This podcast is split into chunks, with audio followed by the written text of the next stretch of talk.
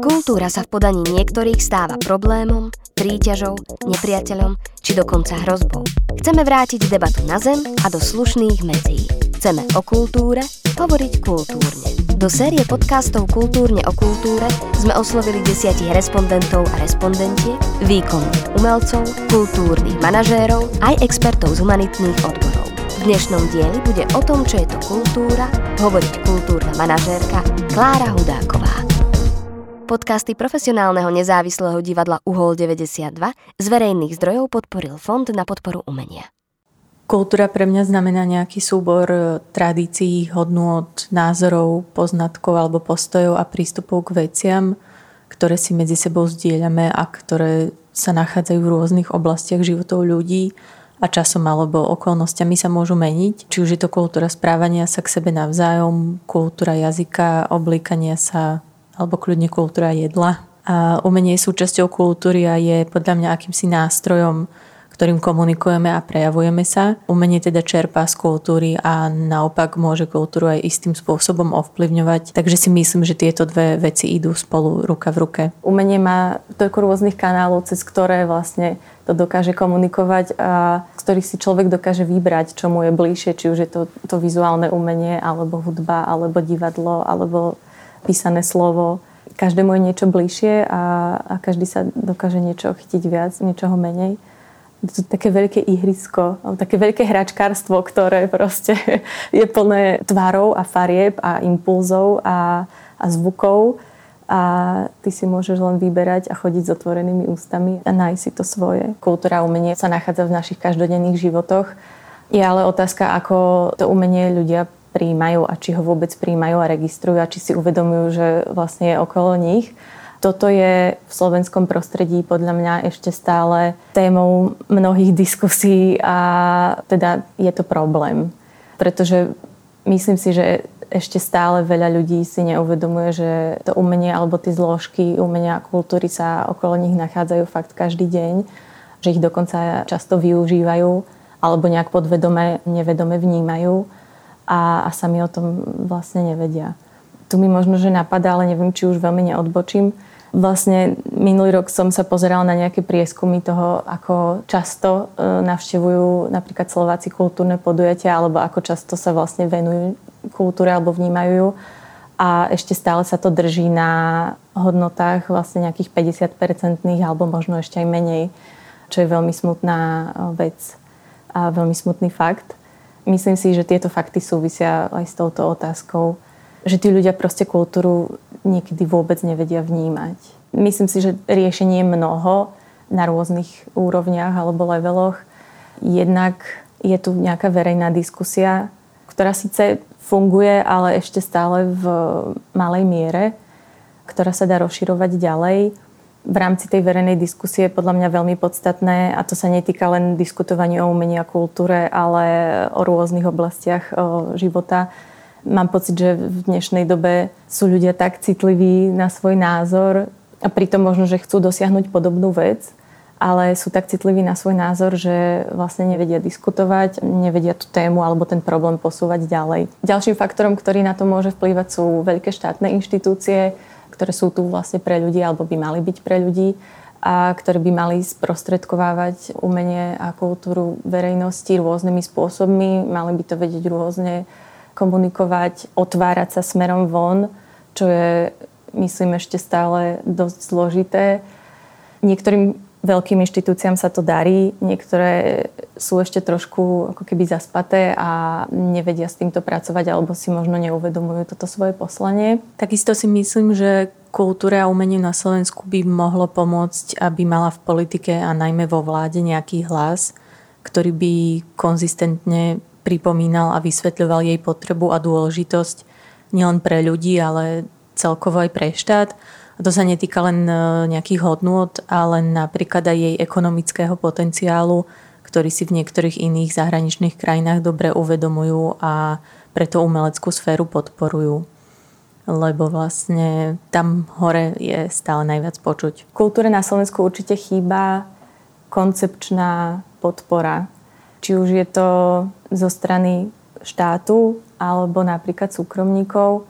V rámci výtvarného umenia na západe už desiatky rokov funguje systém podpory, ktorý vlastne prevezuje všetky zložky. Dajme tomu súkromníci, veľké súkromné firmy alebo samotní jednotlivci podporujú štátne inštitúcie, štátne inštitúcie podporujú menšie galérie, menšie súkromné galérie, tie podporujú zase ešte menšie zložky a takto sa to vlastne spolu miesi a spoločne vlastne navzájom katalizuje a takto to spolu funguje.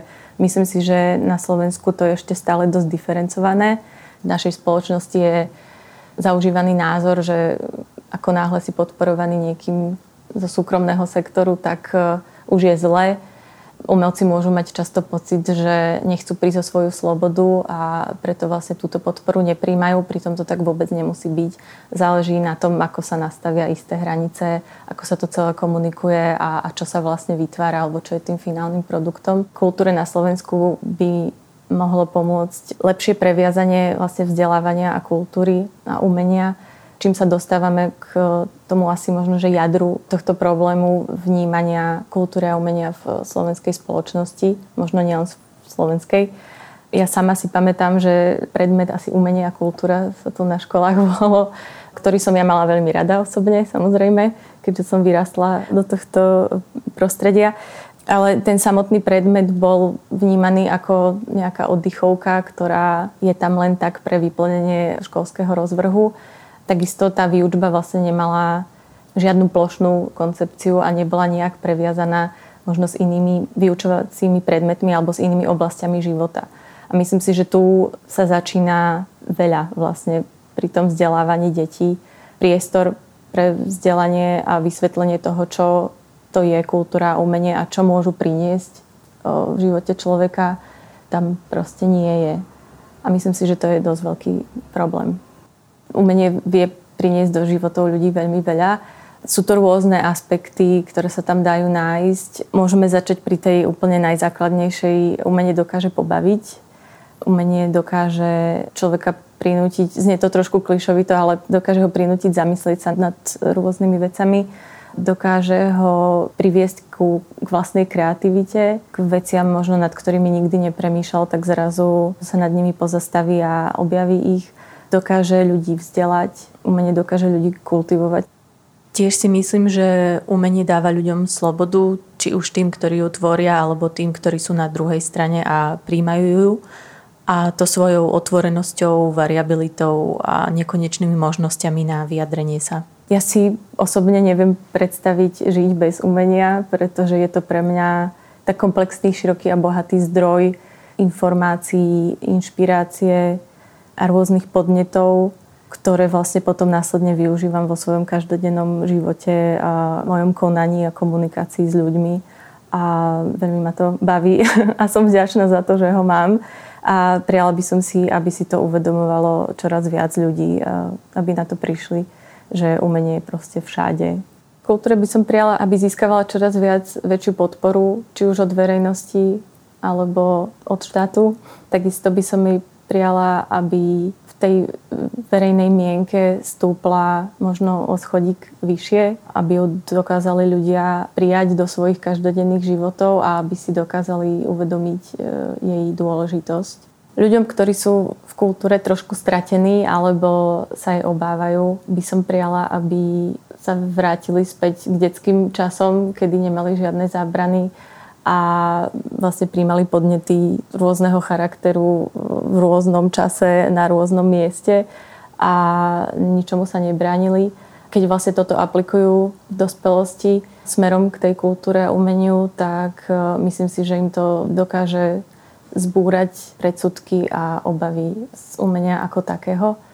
Umenie nás dokáže zasiahnuť veľmi nárazovo a veľmi silne, si myslím ten pocit, ktorý dokáže vyvolať, a to je jedno, že či to je negatívna, pozitívna emócia, alebo proste rôzny, rôzne druhy pocitov, ktoré dokáže vyvolať, v nás môžu zostať a pretrvávať v nás veľmi dlho a ovplyvniť potom kopec našich ďalších činností. A to je to super, čo mám na umení rada. Hneď sa mi v hlave vynorili rôzne technoparties, koncerty, výstavy, divadelné predstavenia, alebo knížky, e, ktoré som prečítala, filmy, ktoré som videla a tých milión vplyvov, ktoré na mňa mali. a zároveň sa mi vybavujú aj momenty, keď som si uvedomila akoby ten druhý plán tých kultúrnych eventov alebo umeleckých diel. Je skvelé vidieť, keď napríklad hudobný festival dokáže pre svojich návštevníkov vytvoriť také prostredie, že tí ľudia zrazu neriešia rozdiely medzi sebou alebo keď sa ľudia v dobrom klube zrazu cítia slobodne a cítia nejakú spolupatričnosť a môžu sa totálne uvoľniť a byť tým, kým chcú alebo keď nejaké výtvarné dielo alebo film dokáže bojovať za práva, robiť osvetu a, a popri tom spájať ľudí.